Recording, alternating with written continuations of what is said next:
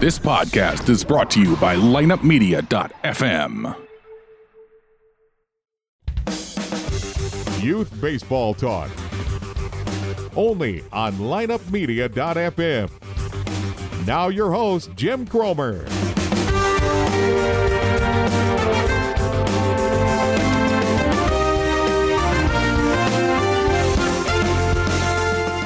Hello, everybody. Welcome to this week's edition of Youth Baseball Talk, brought to you by the Rope Trainer. Uh, our good friends Earl Parent, John Smoltz, Chris Vernon. As John Smoltz says, everyone should have one from big leaguers to little leaguers. Make sure you check them out at theropetrainer.com. We'll hear from Kirk McNabb a little later with the Rope Report. I'm always, you know, in, just interested in what Kirk's going to have for us. He's doing such a great job of letting our listeners know about the rope, how to use it, what it's used for, how to incorporate it in your daily routines.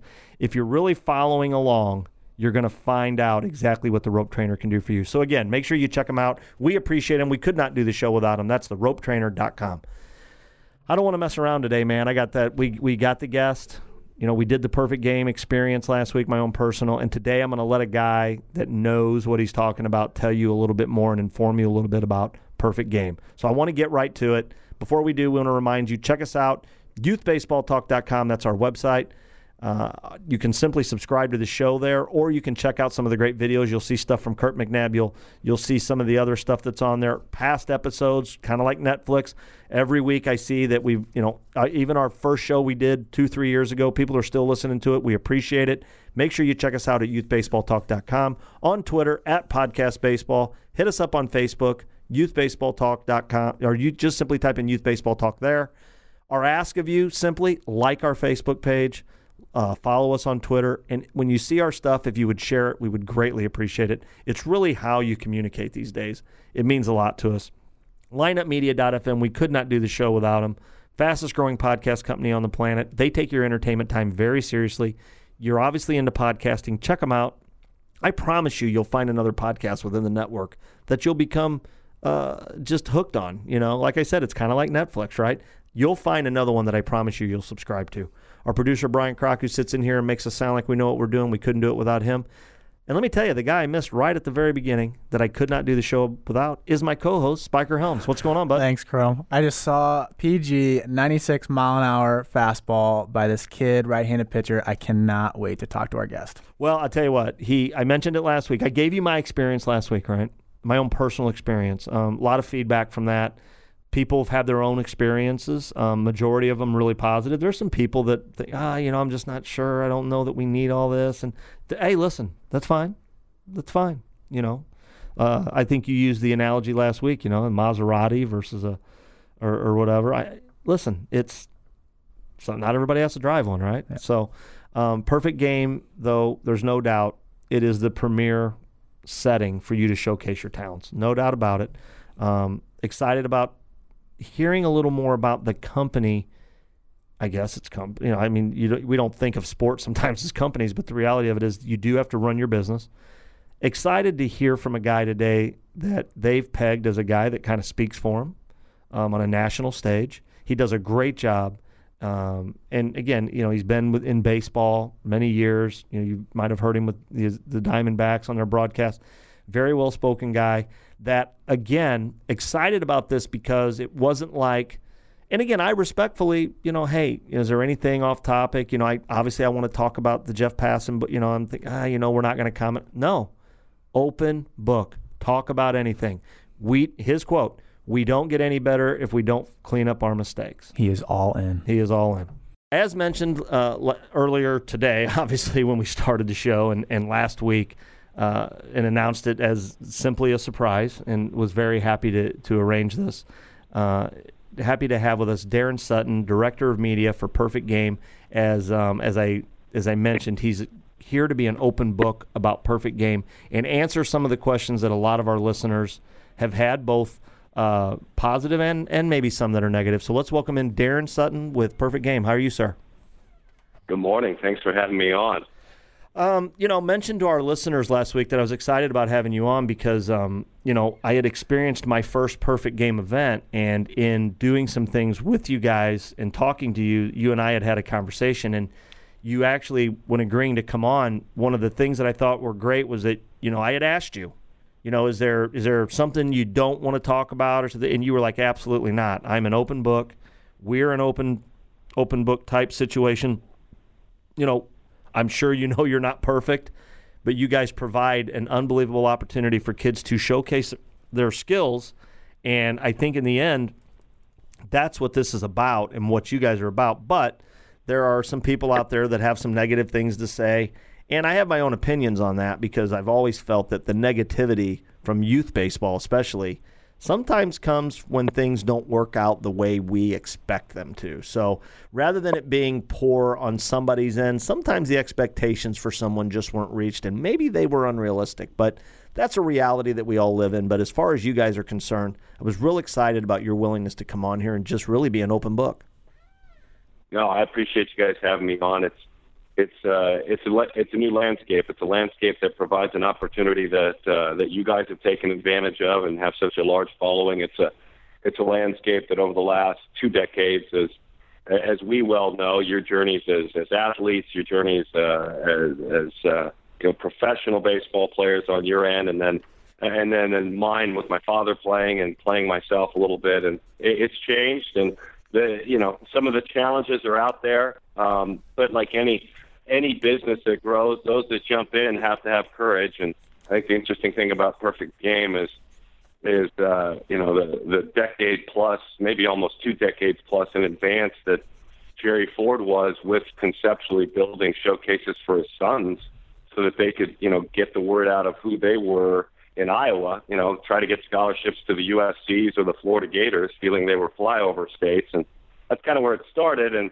so now you you navigate through the challenges of of of having a company and landscape where it's it's all exploding quickly, and there are a lot of smaller groups doing what you guys do so well. There's a lot of smaller groups doing what PG does, and uh, I think they're here to tell you that it's it's hard to get going. So it's a unique it's a unique world. It's it's somewhat new to me, maybe a half decade uh, after you know generation or about a, about a half generation as a big league announcer. But I love every second of it because I think as we're going to get into, I think if everyone constantly is putting the kids first, um, though we make mistakes, much like we do as parents. You know, we make mistakes as parents, but if our intent is good and we're putting the kids first, then we learn and we grow. So I love I love talking about this stuff.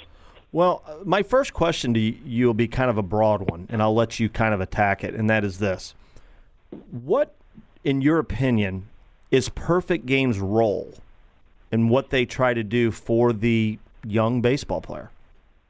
Well, I think I think again the core is uh, you know how it was founded, how it was started, and I think it was founded to provide a platform. It was founded to be a local American Idol, to flip open a hot mic and to allow talented athletes that were in the center of the country you know, in the mid 90s, a chance to, as the internet began and grew, um, to, to allow them to showcase their skills. And what came out of that uh, in the center of the country, um, since it was well organized, uh, since the, the players received uh, a little bit of, uh, you know, a, chance to have an aspirational model, because even if it was county to county, it wasn't nationwide as, as this company is now.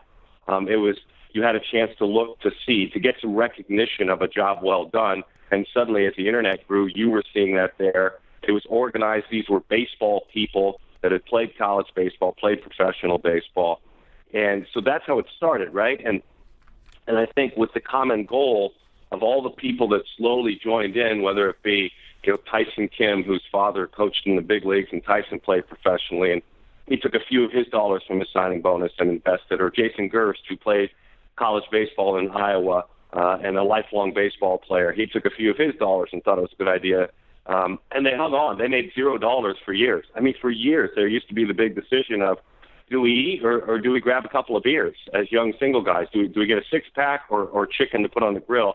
Because for the longest time, nothing was going on. And, and I think as this company has grown and evolved and it was done well and the intent was always good, common goal to grow the game of baseball, uh, I think Perfect Game's role has become about the athletes themselves. I think I think Perfect Game has no, in my experience anyway, since really being intimately involved the last probably two two and a half full years since leaving the Diamondbacks. Um, you know, where there's a need, they will do their best to provide Um, I think as they grow uh, and continue to grow, and the ability to provide almost out out outweighs uh, the need. I think you know they step back, they take their time, then they jump back in. I think it's just basically a, a place to provide that same platform as it provided in Iowa in the 90s. Um, as you, that's on the showcase side.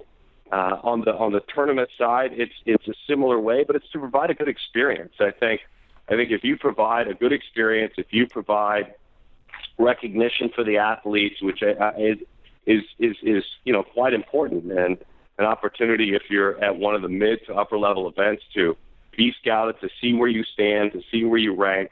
Um, you know, that's kind of it. And then I think the Perfect Game's place has evolved beyond that, and you know, with the constant theme of growing the game of baseball, to where now its its place is to make sure that you know the the teams that maybe consistently have a hard time finding their way in financially because they're from an urban area or a tougher place. Their role is to find a way to get that team in, which they're doing.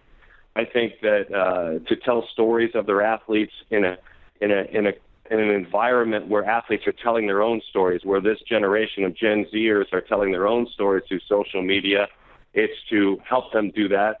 It's to connect with families. It's to provide resources in that area. Never coaching. I, I think that's the one thing that that I think a lot of people may get confused about. Perfect game. The the tournaments had better be well run. The the organization and the presentation of the information had better be good. You better work with Major League Baseball, and they do at the very highest of levels, from the commissioner, you know, on down to those like Tony Reagins, who, you know, are the senior directors of all things youth sports and amateur sports with baseball. Um, because uh, ultimately, USA Baseball is one of the amateur governing bodies of baseball, but they're MLB, and so to work with MLB, to work alongside USA Baseball, I think is a big role for Perfect Game because you know, as USA Baseball evolves into the event business, um, you know, while still being the government governing body, I think both PG and USA Baseball um, and USSSA for that matter, we can start adding more groups, have to put the kids first. So these are all big roles. That's a really long answer, but I think it's constantly evolving. You know, being close to the to the ground with this company and and listening to conversations and uh, occasionally being asked to weigh in, I think that's a constant theme that comes up. Grow the game of baseball be cognizant of our growth and uh, where in fact there are things that need to be addressed that aren't positive, address them swiftly, immediately, and do so again with the theme of putting the player first and growing the game. Well, you know, you, I I will say this as I as I became more familiar with Perfect Game in the last let's just say 365 days um, as my son now enters that age that I believe it's becoming important for him because a term that's thrown around a lot is showcase. And hmm. sometimes the, the showcases get termed as, or termed, they get labeled as money grabs. Well, the, showca- uh, the showcase to me is exactly what the, the, the, the name of it is. It's an opportunity for you to showcase your skills. And you are, and a, and a great guy that's really in tune with you guys and, and is a big participator. Justin Stone, the lead out of Chicago. I know you're familiar with Justin and his in his reputation. Yeah, he's outstanding. Okay, um, you know he has said it before. You are if again, this is not for everybody. He gets it. I get it. Most people get it. Some people do not get it. But if you are not marketing yourself, then you are doing yourself a disservice. If in fact you are trying to get somewhere. Now, if you're not trying to get anywhere, okay. But if you feel that you can play in college, and if you feel for sure that you have a chance to, to, to play professionally at any level, you have to market yourself. That's perfect game allows you that opportun- opportunity to go on a big stage and showcase your skills, whether it be through events of playing or showcasing. So I think the money grab thing, and I want to talk about this term because it's a big term, and I, and I want to give you an opportunity sure. to touch on it. To me, people that call it a money grab, and you correct me anytime I'm wrong, Daron. It, it's the unrealistic expectations of thinking just because I go to a showcase or just because I play in this event, I'm going to get noticed. Right. Well, absolutely. And uh, if you're good, you'll get noticed at these events, and if you work hard, you get noticed. And if you treat people um, you know, in a way that, that that makes sense when you're there and you're respectful. That may help as well because you know there's the character part, especially the highest level events like a national showcase. But but it's just like anything else, and it's it, it's such a fair feeling for a parent to have. Okay, I, I would never want to even get in a debate because I'm a parent, and whether I'm right or wrong, I'm entitled to do the best I can um, you know, in my case, in my life, have faith be a big part of it and make decisions. And sometimes I'm actually wrong in my opinions about things for my kids. Imagine that, right? Um, and sometimes I'm right on. Um, but but I'll, I'll I'll flip it and make it personal because within my home I have a daughter who just wrapped up playing. She's going to focus more on different sports and you know her sophomore on year in high school who played the highest level of club soccer here in Arizona and you know regional tournaments, national tournaments, all the stuff that went on into it, right? And for the longest time, she thought that she wanted to play college soccer. Well, that's evolved. Unless it dramatically changes, um, then in fact, uh, you know, th- then she she will have done it. She will have moved on. And I heard you talking a couple of weeks ago about the benefits to playing uh, this type of competition if you're able, even if you don't go on to play college or pro baseball the benefits of working as a team, the benefits that go into, you know, the sacrifices that you see your parents make as long as you respect those sacrifices. I think you had great thoughts on it as a dad. Um, in the same way, my daughter is very similar uh, with my view, but at the same time, my stepdaughter is a soccer player as well. And we go where we can actually ride our bikes to her games every Saturday, and it's $55 for the season and she loves every second of it. And she's never had a design on playing in college. She loves the sport. Could she hang with my my daughter's team? Well, of course not. But she loves playing the sport of soccer. She's comfortable with her role. Um, she's a good student. She's different in her personality. But that's my home, so I'm able to see the two sides of it as a father and a stepfather right there in my home. And uh, it's kind of what you're addressing right there anything in the world, if it doesn't work out for you, certainly could be a cash grab, right? SAT, ACT prep. You want to do what's best for your kids. It's expensive. It's very expensive. Five, six, seven hundred dollars. Heck, if you're able to do more, you can do more. Software you can download. It's expensive. We try to do the best for our kids. Uh, you know, our son or our daughter goes to an SAT or an ACT prep class, and they only improve by one point, and they were hoping to improve the ACT score by maybe three because they saw some inadequacies. Well, there are constantly positive results and experiences coming out of of that place. Ultimately, my kids did the best they could. Maybe that's just who they are.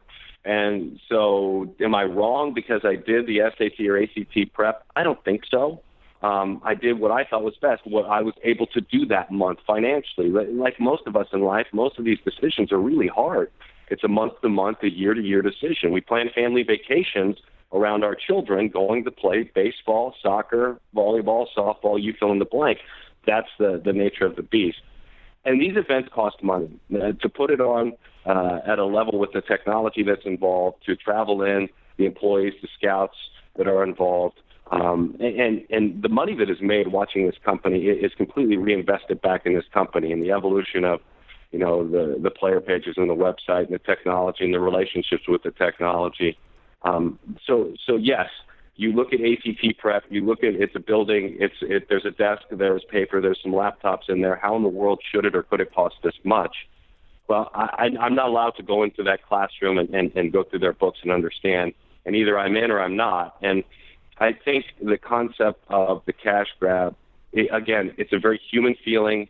It's a statement that uh, if you're doing your if you're doing things well, as perfect games should never offend you. You should never be offended by that. You should just make sure that you constantly are doing your best to that that never ever ever applies even five percent of the time, if that makes sense.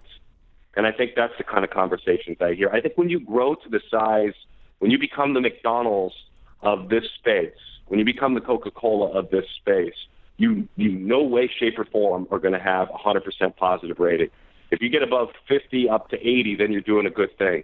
Uh, then, then if you want to be Disney in that space, you, you go from 80 to 100.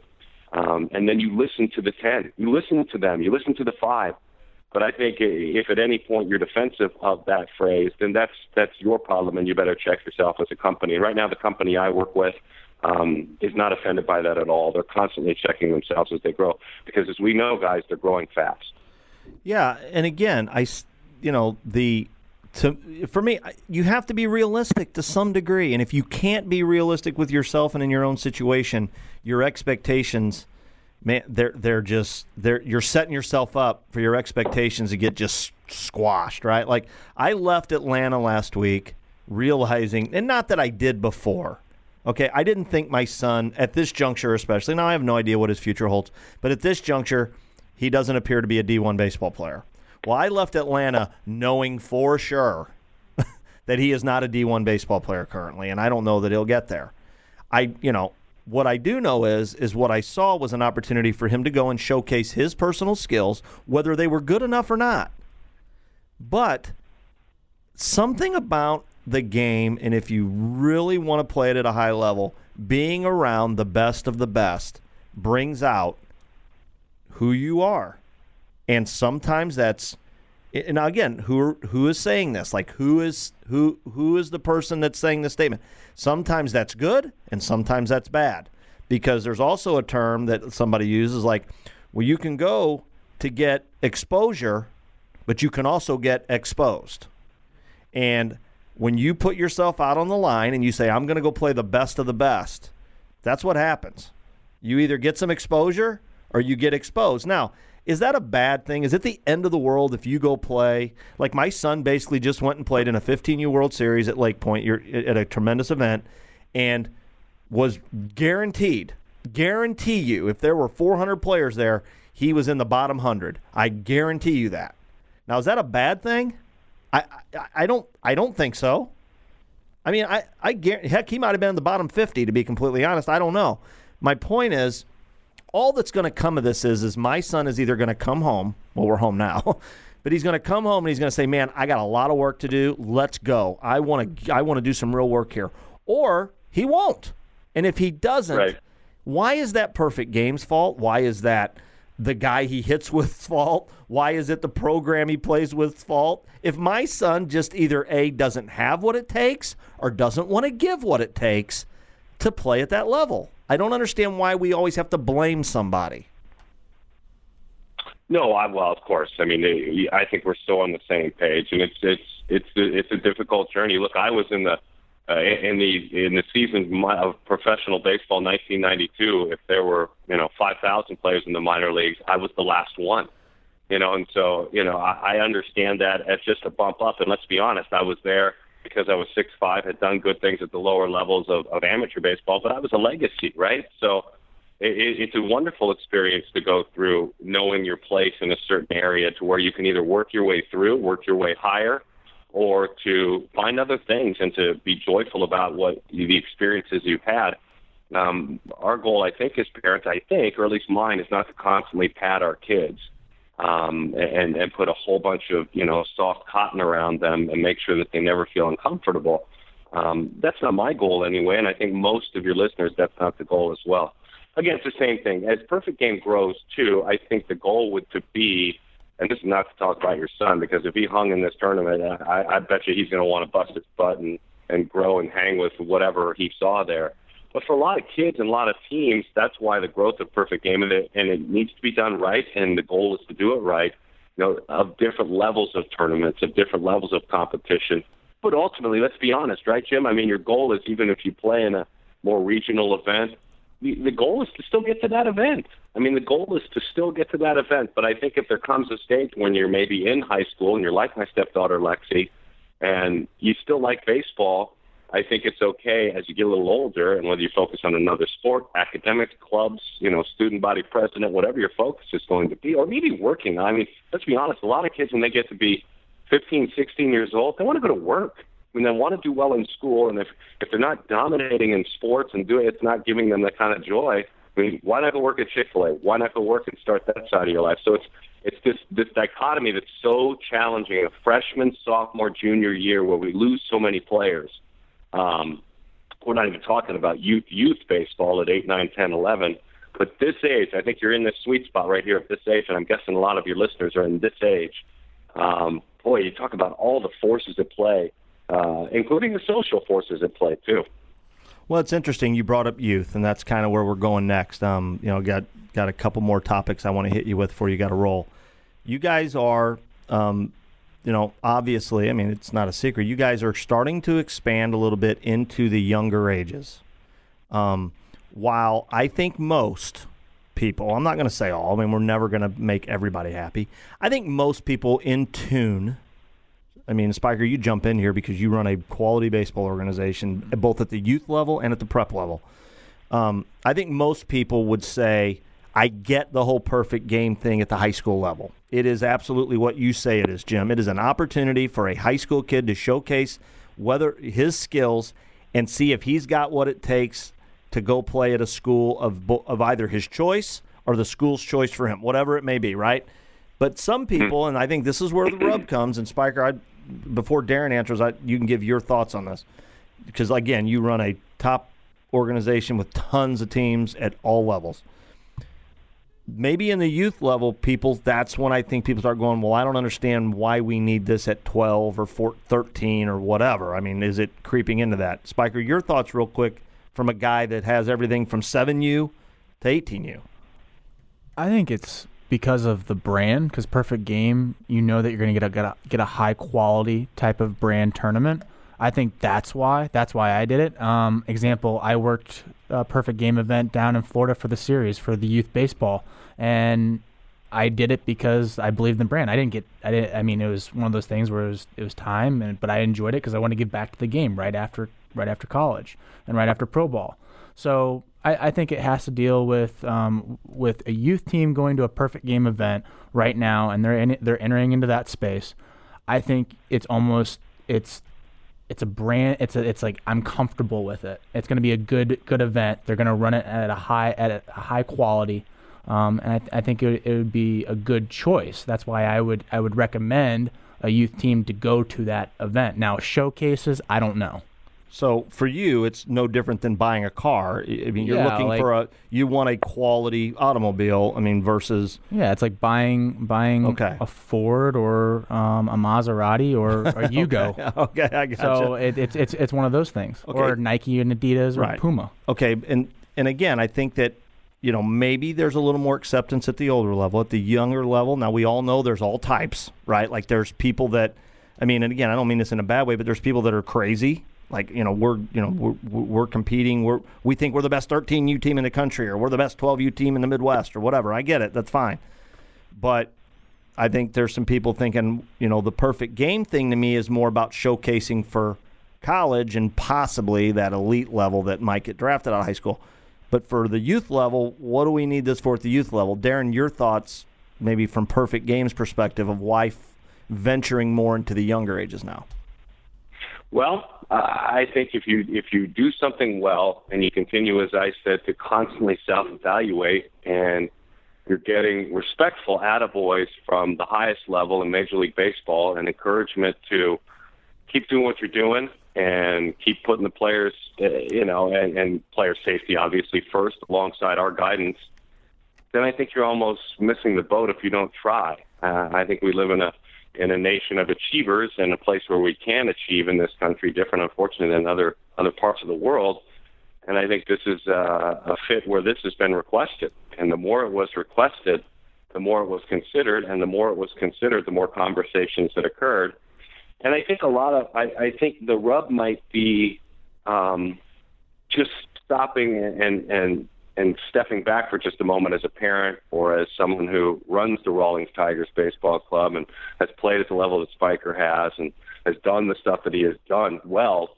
Um, I think the confusion or the slight confusion for some may be uh, why give them the space? Well, let's just think about it. No one's trying to be your club or stop a club. This isn't this isn't Walmart trying to to come in and close down all the stores around the town square. It's uh, it's just a platform. It's the same thing we're talking about. It's it's a well-run tournament, and and you know I'll be the first to jump ahead and say that you know when in fact you grow like this, and there is the the, the one or two occasions out of you hope very many where it isn't run at that standard, then you go in and you make sure that it is. And um, much like any sort of franchise, the challenge in franchising is keeping your core values, your core standards, your core goals at the forefront.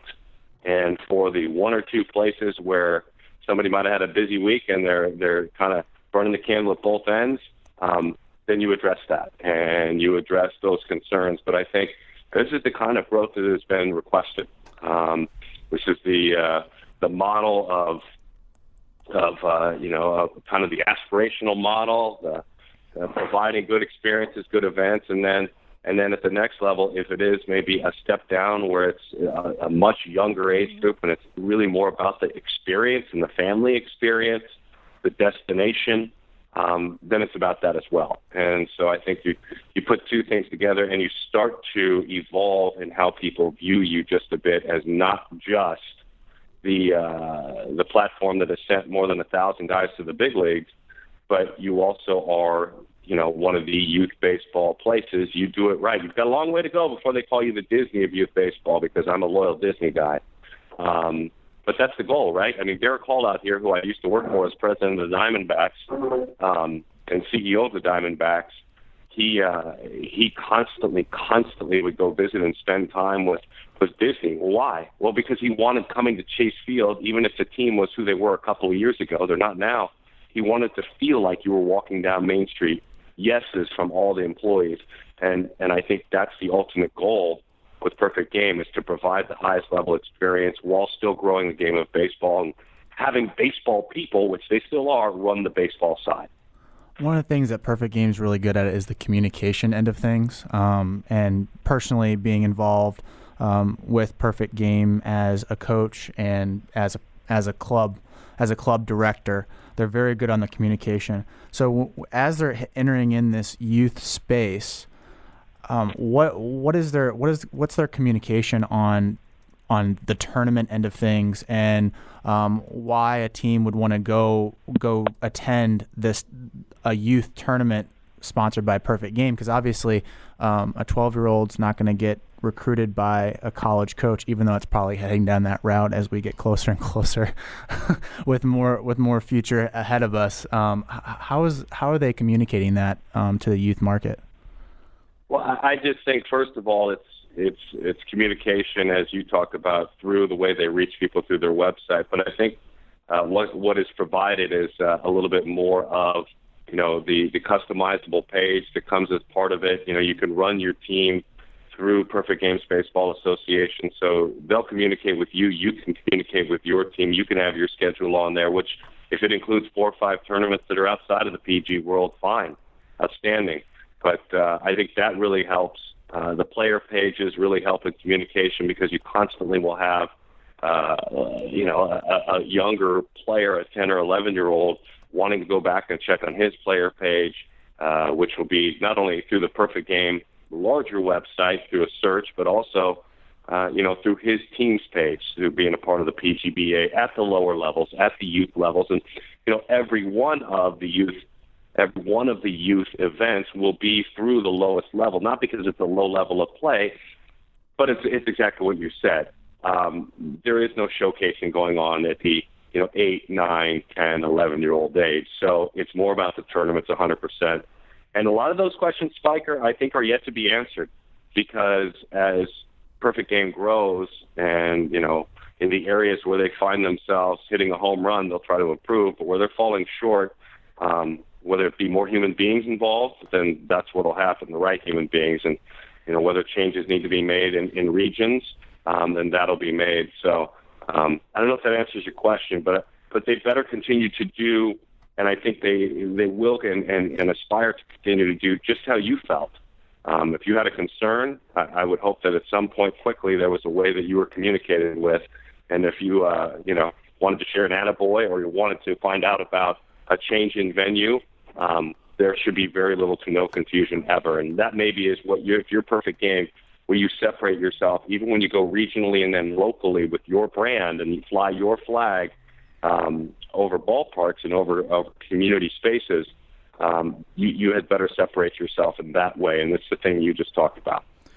You know, I know uh, we're up against time with you, Daron, but there's one thing I do want to touch before you go. So I'm going to make you run over just a minute or two because I know that. Yeah, let's you, go. Let's keep going. Yeah, we're good. Keep yeah, going. I know we're you good. would like to address this as well because this was a big, like the big matzo ball in the room. The the three thirty thousand pound pink elephant was in the room for a little bit.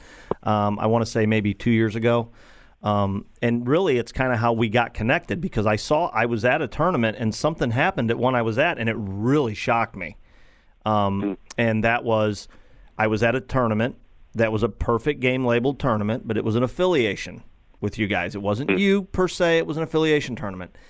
And I, I, I know. I always say I know enough to be dangerous, right? Like I don't know everything for sure, but I know enough to be dangerous. And there were some things that went on in this tournament that I thought were odd. And the very first thing, and this is when I started really getting educated on you guys, and it was great how. And I will say, I sent a tweet out because I was absolutely shocked that I was at a perfect game labeled event for 15 year old kids, and there were zero pitching rules. I mean, if hmm. you wanted to, you could have pitched your kid 300 pitches and you could have pitched him the very next game. You could have because there were zero pitching rules. Now, when that happened, I had no idea and became educated later that you know, you guys have your own app that you use that tracks pitchers and pitches and you guys use PitchSmart and everything is tracked and there is no, you know, you guys you guys do a great job of this and you don't get enough credit for it. But I think what happens is something like this happens and then you know, how many people were at this event this weekend? It was a Super 25. So it was the top 25 teams in the Midwest were there, and they're going, wait a minute, there's no pitching rules. And Right. then I find out that, yeah, there's supposed to be somebody assigned to each field and they track it. Well, there was nobody doing that. So that also means nobody was getting any perfect game exposure. So, you, I you know I just tweeted out, and this is where I'm kind of going with this last part here. After you know, it blew my mind that you guys would have your name on anything, and I mean anything that had zero pitching limitations, especially after the blasting you guys took from Jeff Passan in his book. Now I felt like Jeff Passan sent me his book, and he wanted me to read it, and I did. And he wanted to come on my show and talk about his book, and I did not do it. And the reason I didn't do it was I thought he selfishly, for his own gain, attacked you guys. Where I'm sorry, and I told him this. I think if you really want to know where the problem starts, you should have spent more time talking to people. And I don't mean me, but people like me because this thing is really starting at nine and 10 years old where the real problem is. Now, Right. everybody probably to some degree has some blame in it, but you guys were really the villain in the book. And that's what shocked me. So I'll let you address kind of my personal situation because I know you were aware of it, and then kind of the book and the aftermath and where we are now. Sure, sure. So going back a couple of years, I know we spoke a couple of winter meetings ago, and I think um, it was prior to that winter meeting that PG became fully pitch smart compliant. You know, through all of Major League Baseball, they now, um, you know, with DiamondKast and, and their new scoring app, you know, not only are they, not only is every event being tracked in a cool, in a great way for young people with regard to stats and, and soon animated um, good stuff at events, but all of these things you're talking about uh, you know, every great company has a story uh, in which they grew, and I'm sure this is one of the small stories. Uh, I'm sure there was communication once that tweet was sent out. I'm sure that there was some things done, and uh, because Perfect Game has grown well beyond that size from a couple of winters ago, and that's a moment that uh, I'm guessing that's a moment that you frame and you put on your wall in your offices in Cedar Rapids, Iowa, because you never want to forget about it, right, Jim? You never want to forget how you know, maybe one quick interview and really believing in someone that, okay, we're going to vet harder next time because this doesn't represent who we are. Look, I understand I, I'm more of a voice, but whoever ran that that day is just as much of a voice for this company as I am, right?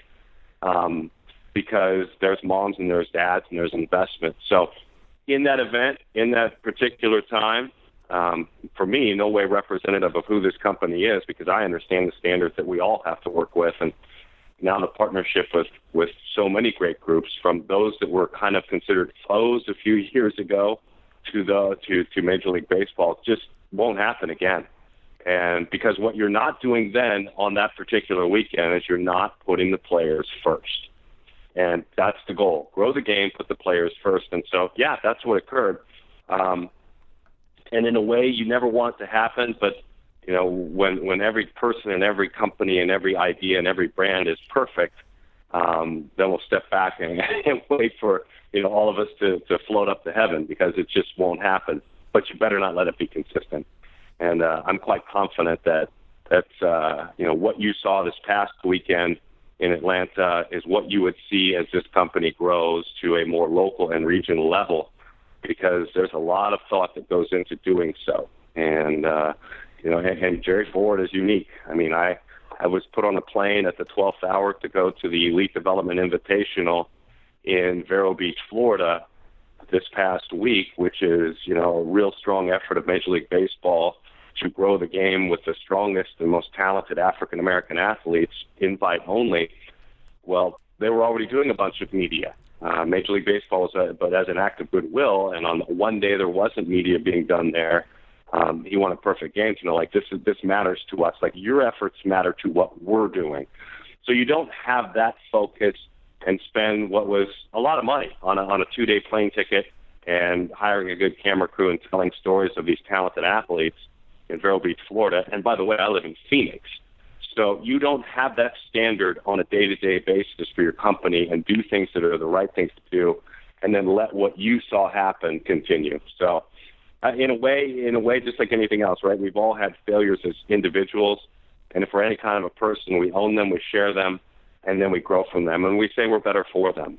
And uh, I'm hoping, and I'm quite confident, believing that on that weekend that that's what occurred and the efforts that you made um, in sharing were great because, as, as Spiker said earlier, this is a company that tries to communicate but wants to hear back. And even if it's from the smallest minority of those that are, as you deem, maybe wanting PG or U-Trip or USA Baseball to make their kid a star on its own, um, you still need to listen to those people, right? I mean, you still do. You can't address everyone, but you still need to listen to those people and you may never make them happy, but they were heard, and you did your best to explain who you were. And so, uh, regrettable weekend, uh, but you know, no matzo ball in the room at all. I mean, let's you know, that's that's a great thing to talk about. And as I say, that should be right next to the wall that has the, all the major leaguers. Um, should be that weekend date framed as a reminder of what one step back or what growth that you're not quite ready for can do.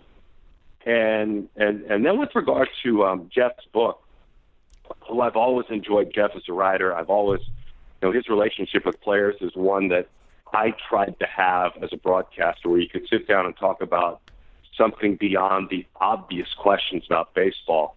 Uh, I find myself yawning a lot listening to baseball interviews, and, and Jeff doesn't do that. Um, you know, he's he's out front of real things, and and at times can be a little bit of an investigative reporter. You know, at times can do pieces, um, you know, passing of, of players through car accidents. He has the ability with how he communicates to get in touch with family and get stories out there that, wow, I'm so glad I read that story. Um, and with regard to the book, I, I would agree with you. I, I think I think the intent was great. I think the intent of uh, of writing a book about this situation and, and arms having to be rebuilt was, uh, I think the intent is there, and somebody needed to write it.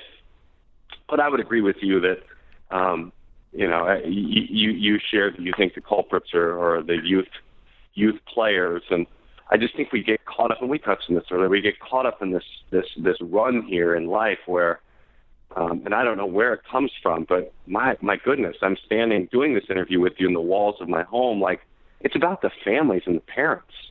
And if you understand that your child has has done this to this point, then they're good. They're going to play right field. They're going to play shortstop, and um, and then on the backside of it, I'm going to say this as carefully as I can because I respect the highest level doctors in the world um, because I went and saw James Andrews when I was in college. I pitched in Montgomery, Alabama. I drove to Birmingham. I went and saw him. So uh, I understand the elite doctors that have good intentions, but let's be honest, there are a lot of second homes being built out there because of surgeries that might not need to have, have happened. A lot of lake houses and ocean houses that are being built. And much like anything else, um, it, it's an epidemic to me with an asterisk. And so uh, you know, Jeff decided that he wanted to focus on the showcases and the tournaments And if anything for perfect game, it's much like that weekend. I, I, I don't think that that's a fair place to point your arrow, but that was Jeff's right as a writer. So let's do this. If you're perfect game, make sure that none of it's true, right? Make sure that you always put the player first. Make sure the communication is good, that there isn't the rogue coach that could have accomplished what you talked about that weekend. Make sure that that doesn't happen. So, as much as sometimes for someone like Jerry Ford, who with his heart and soul founded the company and still leads with his heart and soul, um, uh, it, yeah, it broke his heart a little bit because he felt like it was inaccurate and a personal attack. He took it very personally. Um, I think once you get to the other side of that feeling, then you just look around and you, and, and you say, which has occurred, um, all right, well, we know this isn't the case, but let's make sure it never is the case. Does that make sense? Yeah, it does. And like I said, when when it happened, I thought, I just can't believe this is happening. And then obviously, and again, to your guys' credit, I mean, somebody was on the phone with me, I mean, in hours basically, and saying, hey, we're not kidding. We really want to know what's going on because. Yeah. And then I'm like, well, and, and I said, isn't it's your event? I mean, how do you not know what's going? Well, it's an affiliation, and it's it's the way we're expanding, trying to get our brand out there. And you guys honestly said, you know, it doesn't you know, sometimes you make bad choices. You know, as you try to grow, you go through growing pains, you make mistakes, which you know what? Any everybody makes mistakes. The first thing is A admitting it and then B trying to do something about it, which I respect you guys yeah. for saying, "Hey, th- this is kind of how it went." And I know you guys have already addressed it and done something about it. So, that's all you can ask as a I guess to some degree as a consumer, but also as a human being who is hoping to fall under your umbrella. Now, what I thought was odd was about that s- scenario was the number of people that reached out to me privately and said, you know, I really appreciated you doing that. You know, I, I feel bad because I didn't like your post, but I didn't want them to see me like your post because I didn't want them to hold it against me if I if I go to an event. And I'm like, what? Almost like Big Brother. I'm like, wait a minute, that's not. I, I said, listen, that's not who they are or what's going on here. I, I assure you. I, I assure you of that. That this is not a pay for play type thing. Okay, this is a they are trying to get the brand out. And again, as Spike, I think Spiker's statement as a guy that runs a large quality program is right. I think if you bought a Maserati, you would expect to get a Maserati. If you go play in a perfect game event, you and to, and again, my experience is is pretty small to this point because he's only 15. But I, I would say like the tournament I went to in Atlanta was a, a far and away above even what I expected as far as now if you want to make it about value or whatever that's fine i think when you get to that point and again i know everybody's different but for me it was more about the experience what it was what it meant to my son really maybe more than the money and it isn't like i got a lot of money so but i also understand that it is what it is and you're going to pay for something so if you're going to pay for something i'd rather it be what i really saw and that was an opportunity for my son to showcase his skills but again, and everybody's situation is different. For me, the event gave him an opportunity to realize what it was he had to do if he wanted to get better. Now, the the Passan book or Passan book again, I wish, and I told him this. I said, "Let me tell you what's really going on, Jeff." And I'm sorry to say this. I, I've done two tours of I feel tours of duty like I'm a military guy, but I've done two tours of duty at the youth level and at the AAA major level. And let me tell you what's going on at 9, 10, 11, and 12 years old. You've got the same guys pitching Friday, Saturday, and Sunday. That's a problem. Right. You, you got coaches out there going, I get eight innings this weekend. He's going to throw two on Friday, three on Saturday, and three on Sunday. And that's how I'm going to win this tournament because I got four really good pitchers. That's what's going on. That's what's wrong. That is the number one problem is these kids are getting no rest. I'm sorry, I'm not a doctor. I, I did stay Right. at a Holiday Inn, while I, but I, you know, and again, I, I just felt like if he would have been a little more open to that, I would have let him come on and say whatever. I'll let anybody come on and say whatever they want, but I got a bad feeling about that, and I'm sorry, but I just, I don't know. It's just kind of how I, you know, I, I don't know. Just my thoughts. No, I agree, and I and I and and and you are closer in a lot of ways to the flame than I am. And uh, you know the, the things that you're talking about, the things you've seen, and and I still, admittedly, am, am much closer to your son's age group and up.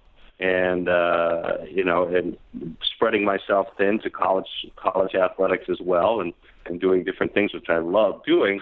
Um, you, your wisdom is is respected. I mean, because you've seen it and you've been on the ground at that age group, and uh, I, I know I'm sure Spiker has a ton with uh, the talented young young players coming through there, but. Um, but again, I, I think you know I'll go back to what I said before, and I really mean this. Just just once you get through maybe the hurt that it causes the leader, who's who's kind of is the genesis of of what turned out to be a pretty good idea, and you manage you manage you know the fact that you know it, it really isn't personal. Um, then you just take it and use it as a guide of where to never be. Um, you know, so maybe he missed the mark, maybe he didn't. Um, but with regard to picking one group, he, he did miss the mark. You know, and and so for me, it's it's just make sure that it's never true. You know, it's like when people kid you on the square and they say something about you and you pause for a second.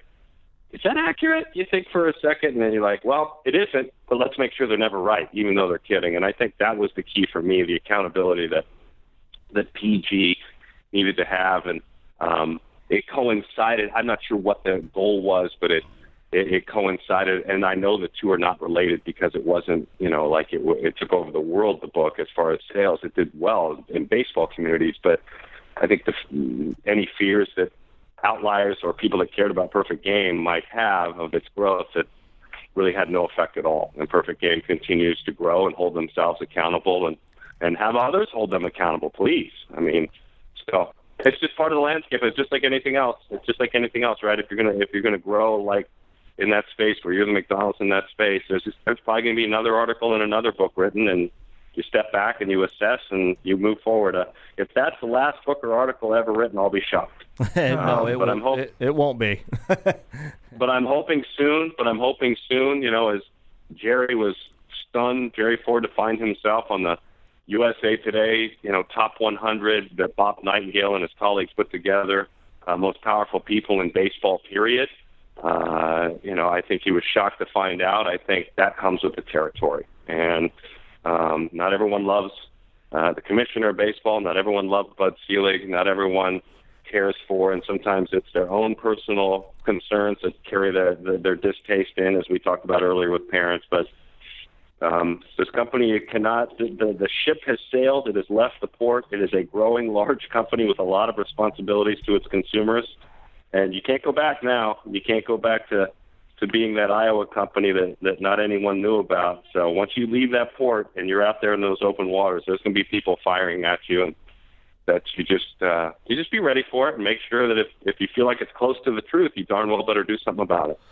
No, it's good stuff. And listen, you've been gracious with your time. I know we've went over. Um, I know you're a busy guy, and I do appreciate it. And like I said, I think, um, you know, the, you're right. There's people that are never going to understand what you do. There's people that are going to be unhappy about some things.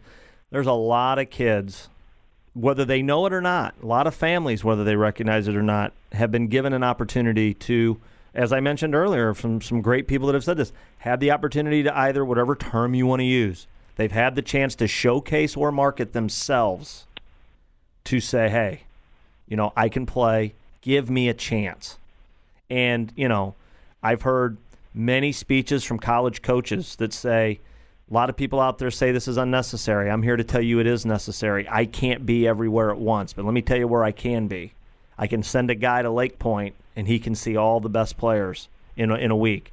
I can go on their website and I can see how you're doing. I can check your numbers. I can I can it's a puzzle, right? You're putting pieces of this puzzle together so that a guy can decide do, you know, A, do I want him a part of my program? Am I going to make a financial investment in him? And that's whether it's college or professionally. So again, I I just think Perfect Game has become an outlet for these kids that are both at that level and for a lot of kids to see that level and either work to get there or find out, you know what, I maybe I need to be more realistic, whatever that may be.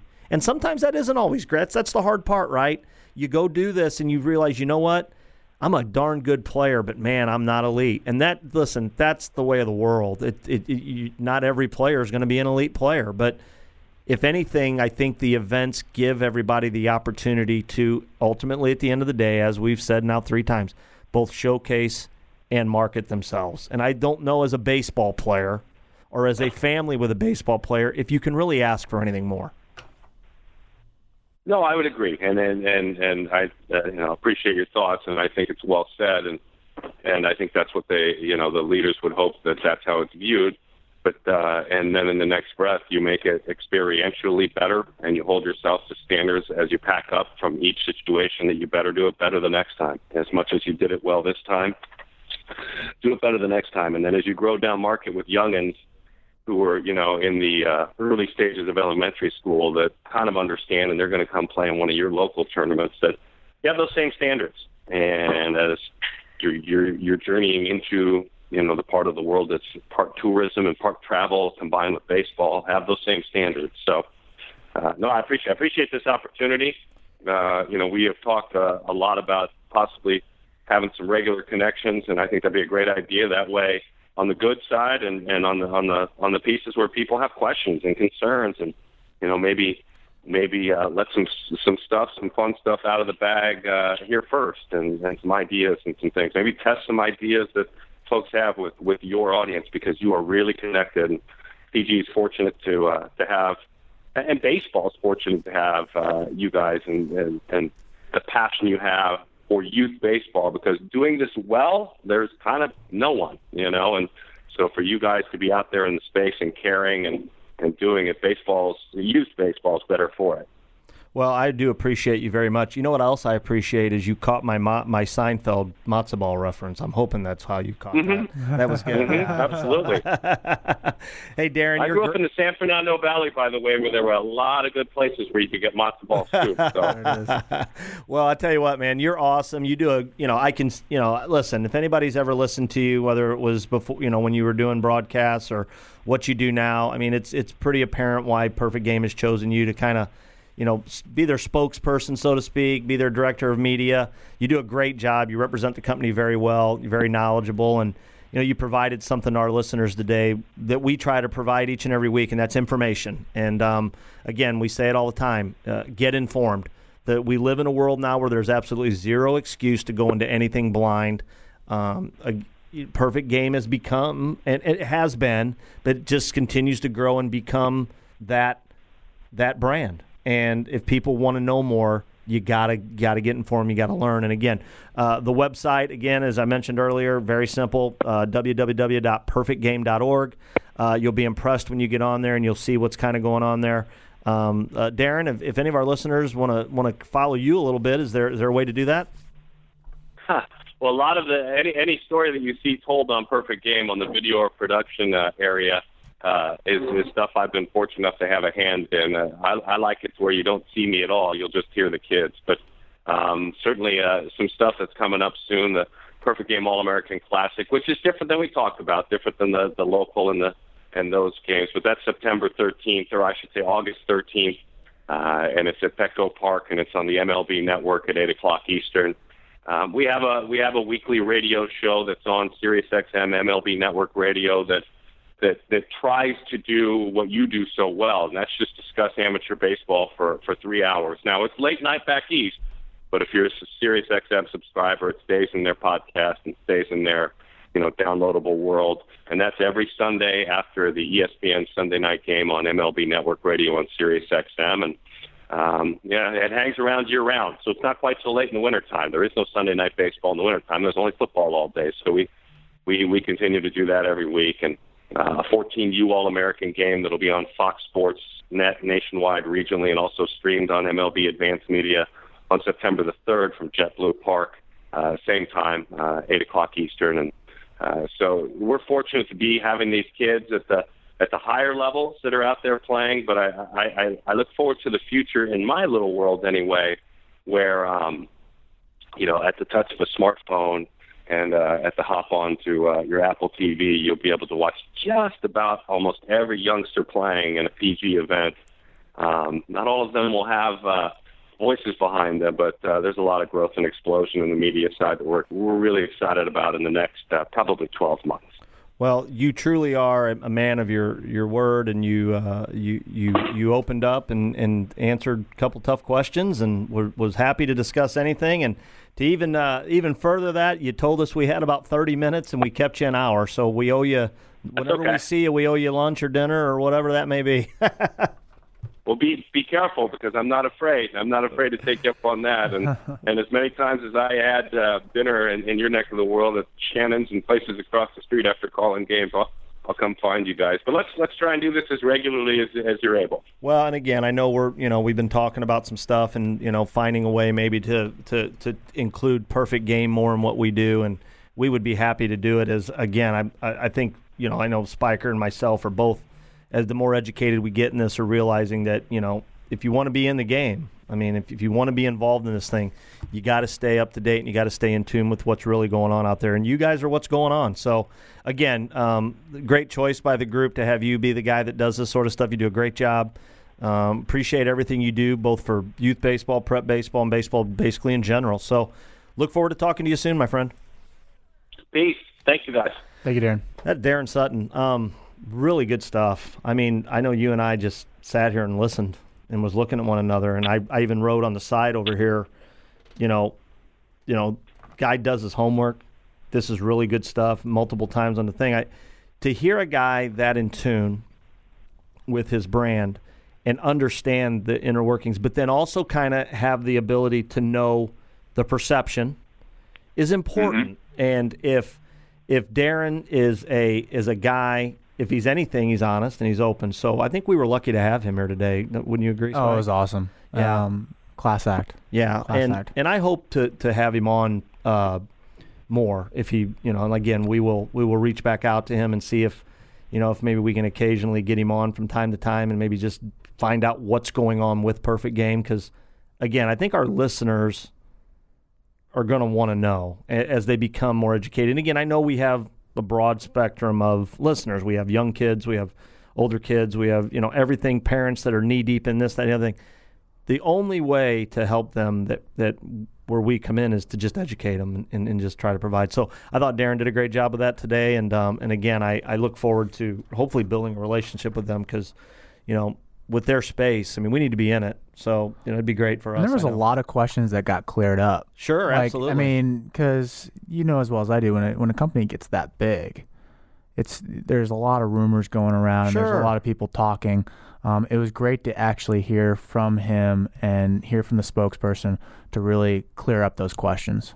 Well, and again, I, I you know, I thought he did a great job, and I, I, you know, really, what you and I say all the time, we're just here to share information and try to help people out. So, hope we did that. Hope we answered some questions. We'd love to hear some feedback on it. Again, like I said, Daron, kind of off the air, had told me, he said, "Listen, you can call me anytime if there's something that needs to be addressed." So, if you had some issue, I mean, everybody has experiences, right? Um, you you typically don't hear from the people that had great experiences. You typically hear from the people that, that things didn't go so well. So love to hear from you. Again, don't forget info at youthbaseballtalk.com. That's our uh, that's our email address. Send it in. Love to hear from you if you have any thoughts, comments, or concerns. Uh, right now, what we're going to do though is we're going to take it on over to our friend Kurt McNabb from Dirtbag Baseball Nation. We're going to catch it, catch his uh, rope report that he does each and every week as a as the spokesperson, so to speak, for the rope trainer. Make sure you check it out, theropetrainer.com. As John Smoltz says, everyone should have one from big leaguers to little leaguers. Take it away, Kurt. Hey, hey, Dirtbag Baseball Nation. Welcome back to this week's episode of the Rope Report. I'm Kirk McNabb, and I want to continue to thank all of you for your continued support, strong belief, undeniable passion, and helping us create a movement for arm health through learning to use your entire body during the throwing motion. I want you to keep telling and sharing with all your friends in the baseball world what's happening here on the Rope Report and at Dirtbag Baseball Nation. My partners from the Rope Trainer and I never get tired of hearing from or reading emails from players, parents, and coaches about how excited you are with your overall improvement with your throwing development and pitching mechanics since implementing our throwing program and using the Rope Trainer as part of it. We take your trust in us as your arm care specialist with a 100% daily commitment to always staying up to date in regards to all things throwing and pitching related. It's through your feedback and interacting with us that we can keep our finger on the pulse of what it is that each and every one of you are looking for in regards to becoming better mechanically, stronger physically, and mentally in order to create sustainable pitching and throwing success at all levels of the game. It's always gratifying to see and talk with players, coaches, and parents that we work with personally who see the results and feel the results firsthand with our training program. But we really get fired up and get that extra rush of adrenaline when we get that phone call or email from a player or coach or parent that we haven't been able to meet personally yet, but does follow our program and says things like this My arm feels so good and strong since I've been doing your dirtbag baseball throwing drills with the rope trainer. I no longer have pain in my elbow and shoulder. This is usually the first obstacle for us to overcome because we get people who are new to us and seeing the rope for the first time. It's troubling and they're not sure how to use it.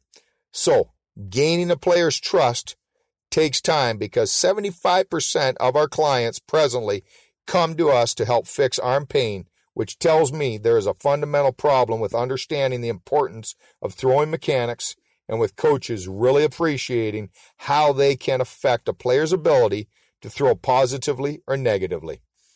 We need to continue to educate coaches and parents at all levels how important it is that they monitor and instruct their players to throw properly right from the first time they work with them.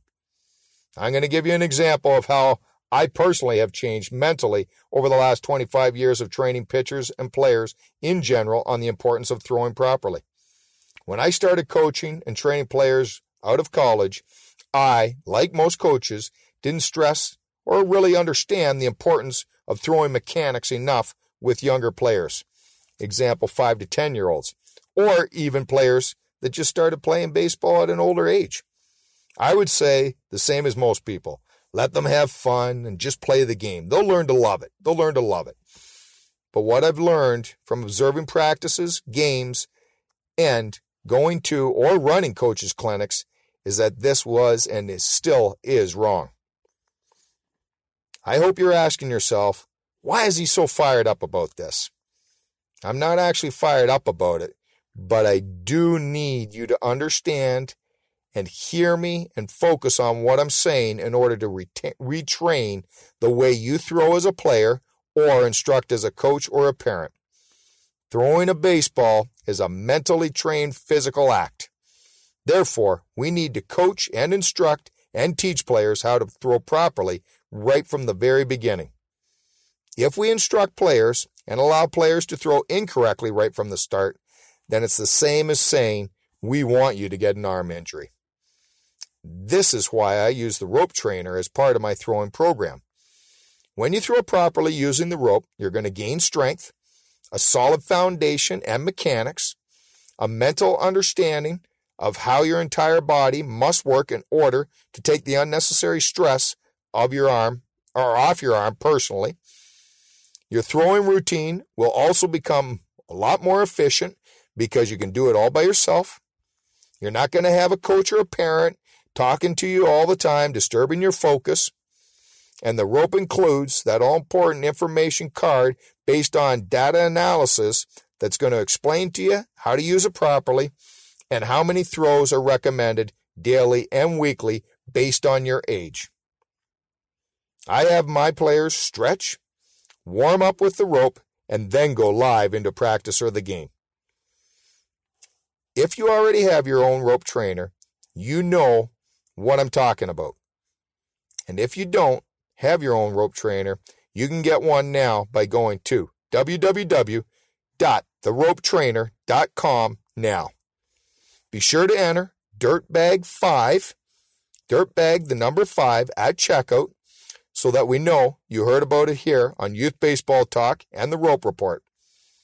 That's all I have for this week's this week, Dirtbags. So keep following us on Facebook and Instagram at Dirtbag Baseball Nation and visit us at www.dirtbagbaseballnation.com to find out all about what we offer.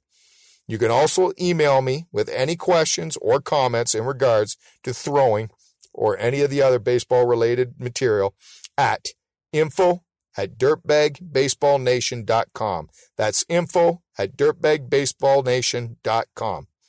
Until next week, I need you all to stay dirtbag baseball worthy by hitting that field and getting dirty. Great stuff, my man. I tell you what, you know, talking to Daron today, and then, you know, some of these guys, when you talk to them off air, this isn't a show. You know what I mean? These are good people. Uh, Kurt McNabb's another one. You know, I get the opportunity to talk to him on a regular basis. Folks, there's a lot of people out here that really care about your kids. They really do. I, I understand that there's people out there that do a poor job, and that makes it harder on the rest. But guys like Kurt McNabb are good people that are just trying to help, and they love it, and you know they deserve your respect. And all I'm asking is that you give Dirtbag Baseball Nation a check out, and that you check out theropetrainer.com because Earl Perrin's the same way. I mean, yes, this is a business for the guy. He's developed something that is helping people, but that's really where it came from. The guy just wanted to try to figure out a way to help his kids. So great people, folks. Great people. And again, if you know John Smoltz at all, he is exactly who he appears to be. The guy you see on TV, the guy that walks the walk, talks the talk, walks the walk. That's who he is. These guys care. They really do. And then to get a guy like Chris Verna, who's the best at what he does, and say, listen, right, wrong, or indifferent, we want you involved in this and we want you to tell us if we're onto something. They've done it right. Make sure you check them out, theropetrainer.com. Another guy that I believe in wholeheartedly, does it for the right reasons, is a great, great resource of information. If anybody has the opportunity to ever be around him, work with him, do anything with him, you have to do it. Justin Stone, EliteBaseball.tv, training tip of the week. Take it away, bud.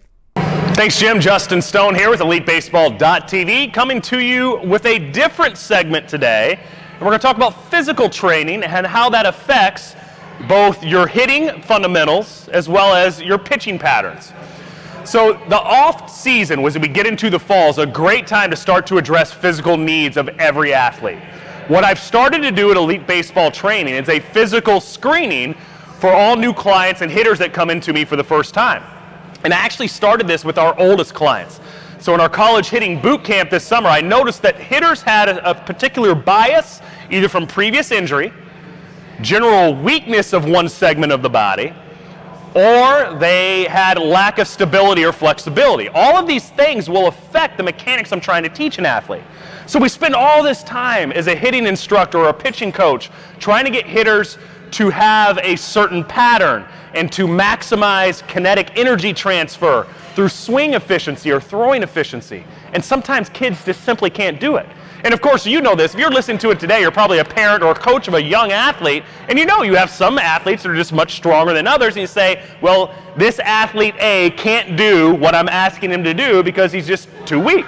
Well, now we have specific tests that can address these bias, weaknesses, and instability in joint segments that will all affect how well an athlete can go through a particular pattern. So we filmed this today on elitebaseball.tv and put it on our members blog, and I'm going to go through some of it quickly for you and show you how these things can affect the fundamentals, the bat speed, your power potential, and thus your production of what's going on to a field and have nothing to do with your actual mechanics except for how the body compensates for different areas of weakness.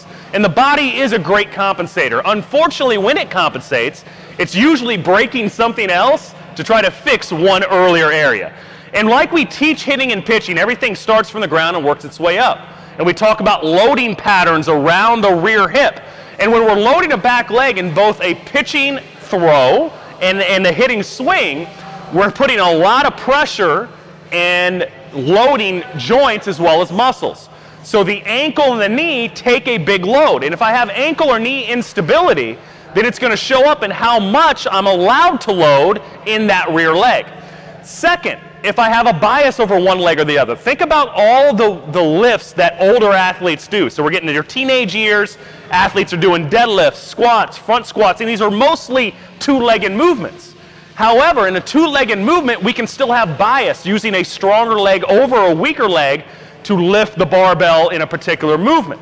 So these things have to be addressed with accessory movements that are just doing the one leg. So we do this with one-legged squats, one-legged step-ups, where we can address the bias. So the test that I do for this, I'll do forward lunges and look for ankle and knee wobbling, essentially is what it is. Inversion and eversion of particular joints shows instability. It's going to lessen the amount of load. It's going to lessen then the amount of power potential I have in that athlete. We'll do side lunges looking for the same thing, for a flat foot against the ground. If you're watching this on Jim's website today and not just listening to it, check the video of these brief exercises. I'm trying to keep my foot flat on the ground in a side lunge, checking again for ankle inversion and eversion, i.e., that's wobbling.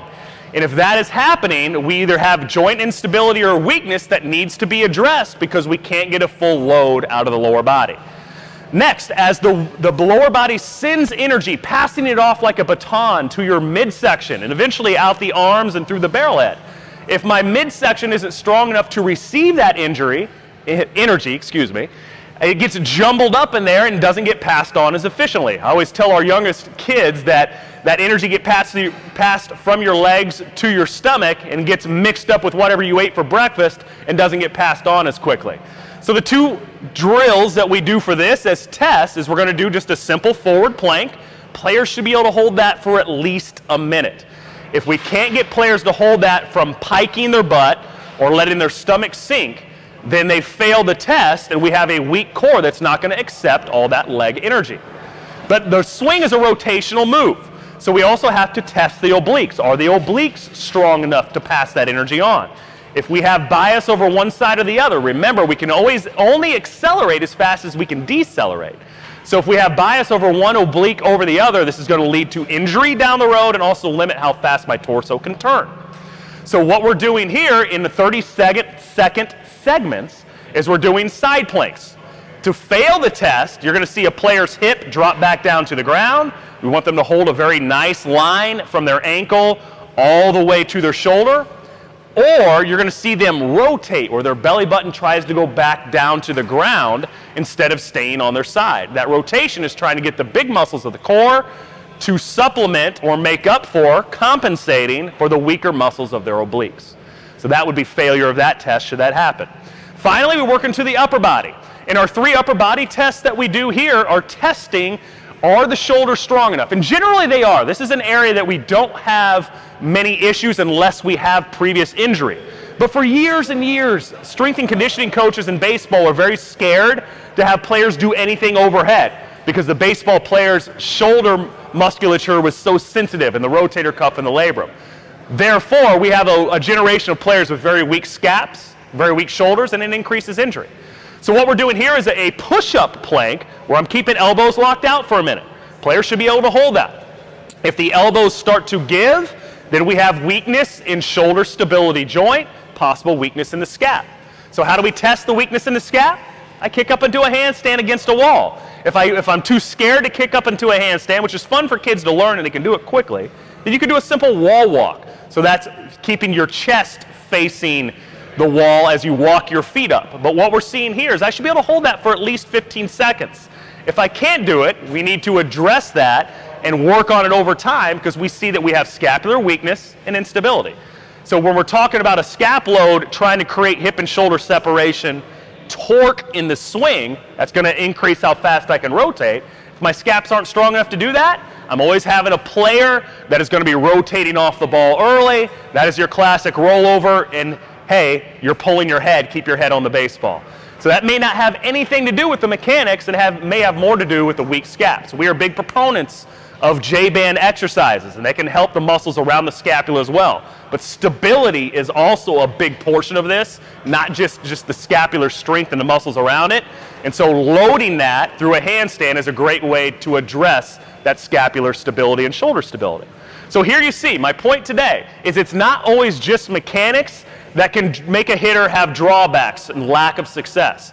You have to address the physical aspect of it as well. And we filmed all of these different tests today, and we'll continue to film the exercises if you're failing the test at elitebaseball.tv. So it's not just, hey, this is the way you should swing a bat. You have to be physically ready to swing a bat a certain way in order to have that success down the road. And you think about that, you don't see the big league guys doing this on TV, but they're doing it every day prior to the game. That's why these physical specimens that you see walking out on the field, when those guys you see them in a tight shirt or you see them in a locker room, those guys are physical specimens that look often like football players because they are addressing these things that allow them to have those super high speed swings, high speed throws, and their bodies are capable of producing those efficient patterns. You can too. We just have to address these movements through these exercises. Until next week, this is Justin Stone with EliteBaseball.tv, and we'll see you on the field. Another quality guy there. Great information as always. Cares about his kids. Cares. Loves the game of baseball. And you know, another one of those guys like Daron Sutton today. I mean, you could literally talk baseball with this guy all day, all night long. So, very blessed to have him as well.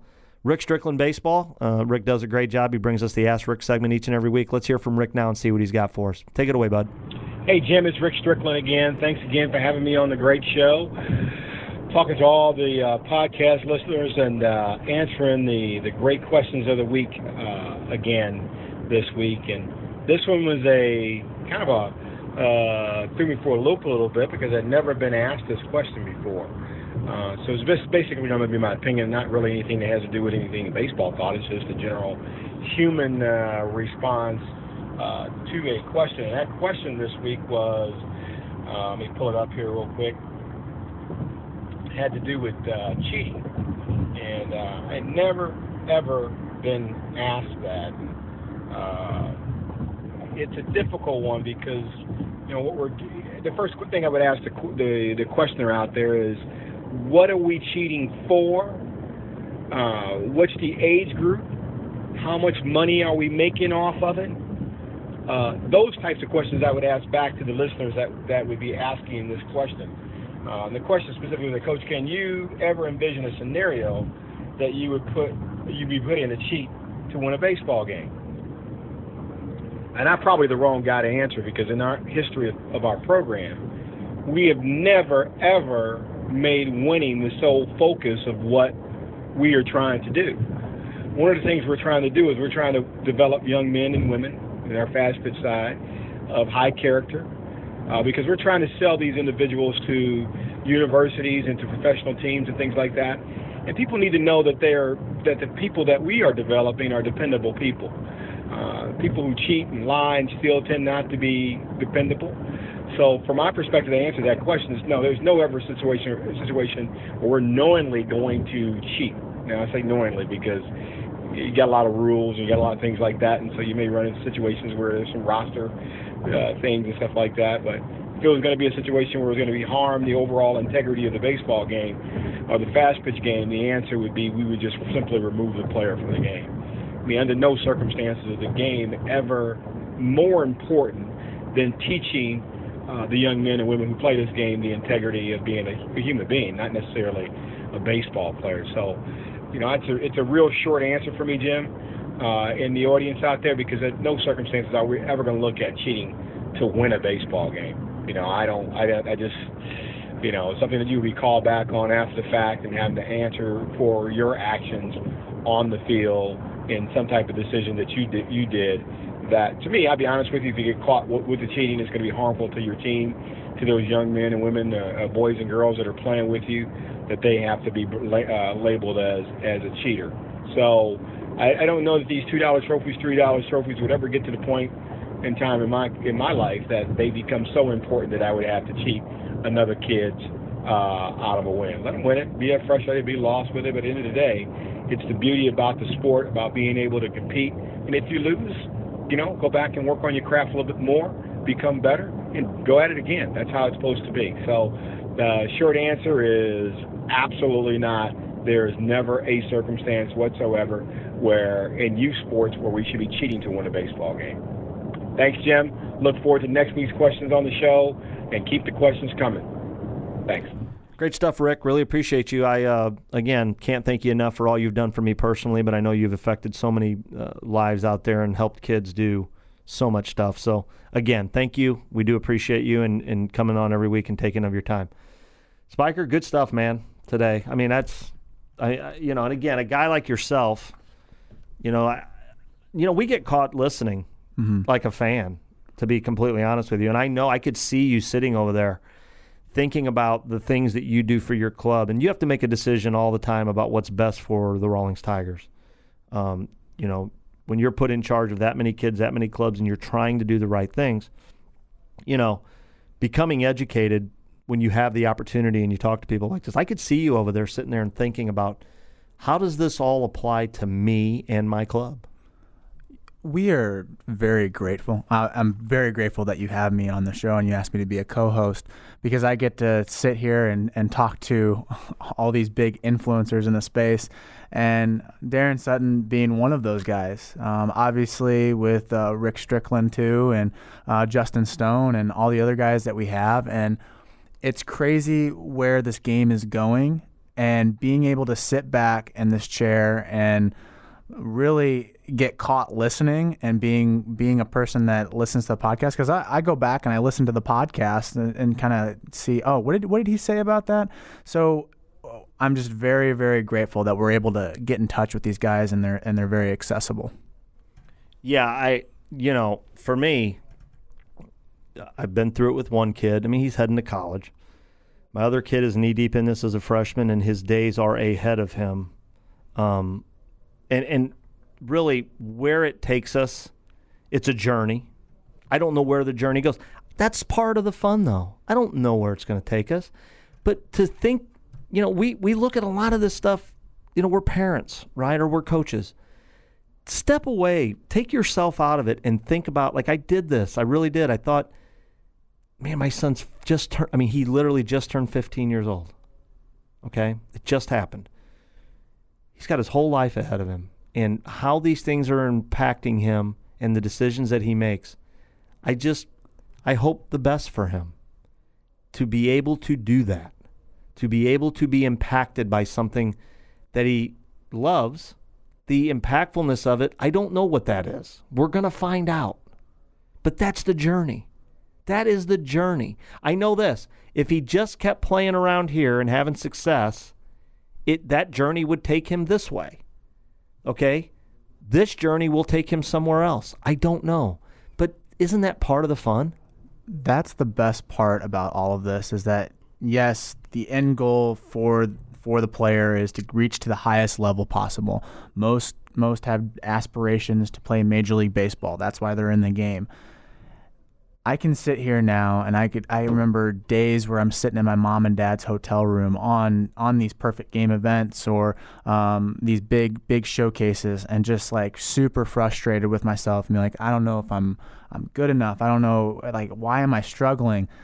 And from that it has transpired to me after the game of baseball to really realize the impact that that had that five to, to six year window from going from high school all the way to college and then my freshman year of college and realizing holy smokes this is paying dividends right now. It's still paying dividends to me. There's things that i'm able to do and able to communicate with with people uh, in the in the business side of things and um, being able to communicate um, how how i want to approach something.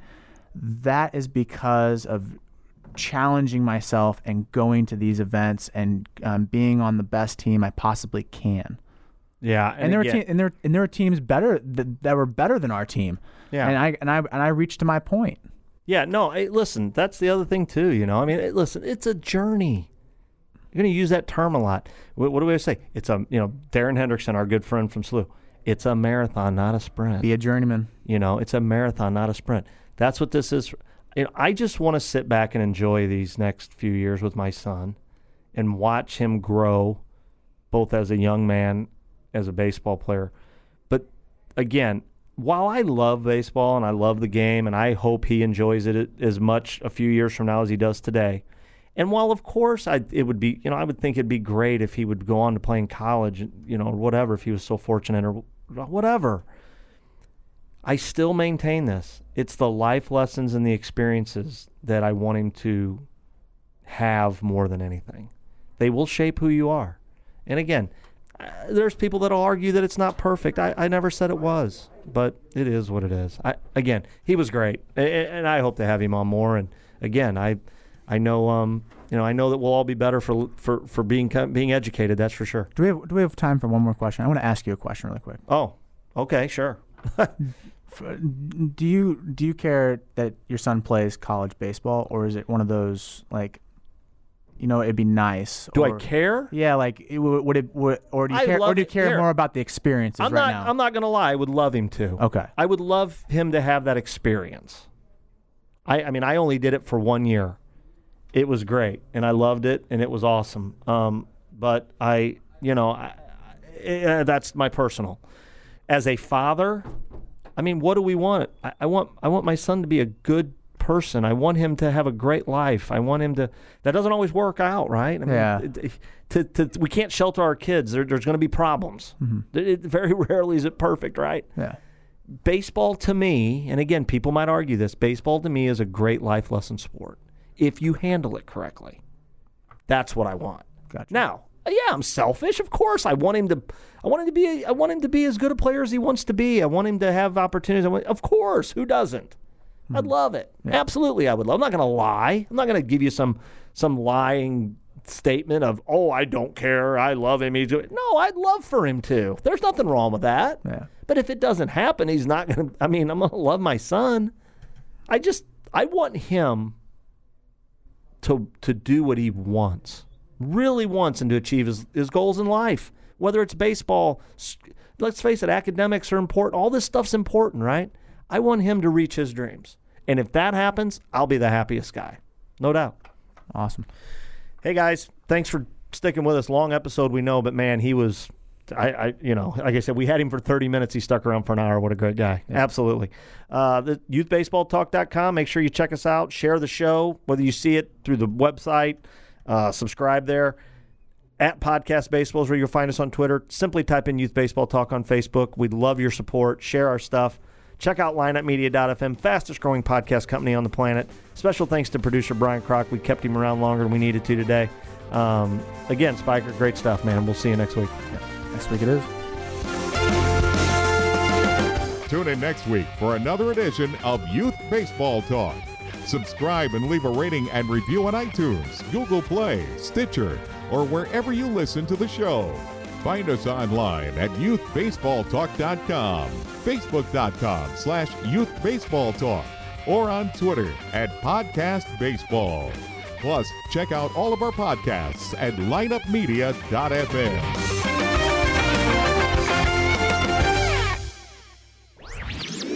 This podcast was a presentation of lineupmedia.fm.